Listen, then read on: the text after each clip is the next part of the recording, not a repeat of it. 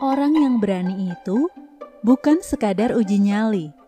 Berani dan nekat itu beda. Yang menerobos aturan, misalnya lampu merah, nggak bawa SIM, nggak belajar sebelum ujian, kawin sebelum nikah. Eh, itu bukan berani, tapi nekat. Dan cenderung membahayakan diri sendiri serta orang lain. Nekat itu nggak pakai perhitungan, hanya mengikuti kemauan, bahkan cenderung ke ego dan nafsu. Orang berani itu menghadapi masalah, mau mengambil resiko, dan sudah mempertimbangkan masak-masak sebelumnya. Kalau ia salah atau kalah, ia akan mengambil resiko itu dan bersiap menghadapi konsekuensinya.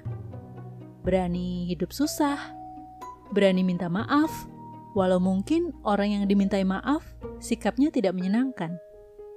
Berani mengatakan kebenaran, walaupun menyakitkan.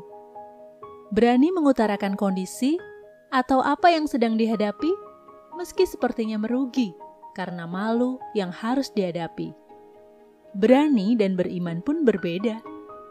Orang yang beriman mungkin awalnya nggak berani, namun ia memilih untuk percaya walau tidak melihat. Orang yang beriman itu ada dasarnya.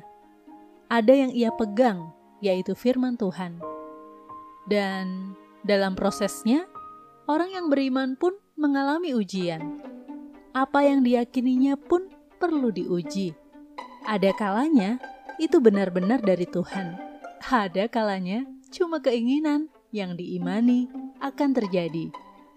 Hati-hati kamu yang mana? Berani, nekat, atau beriman?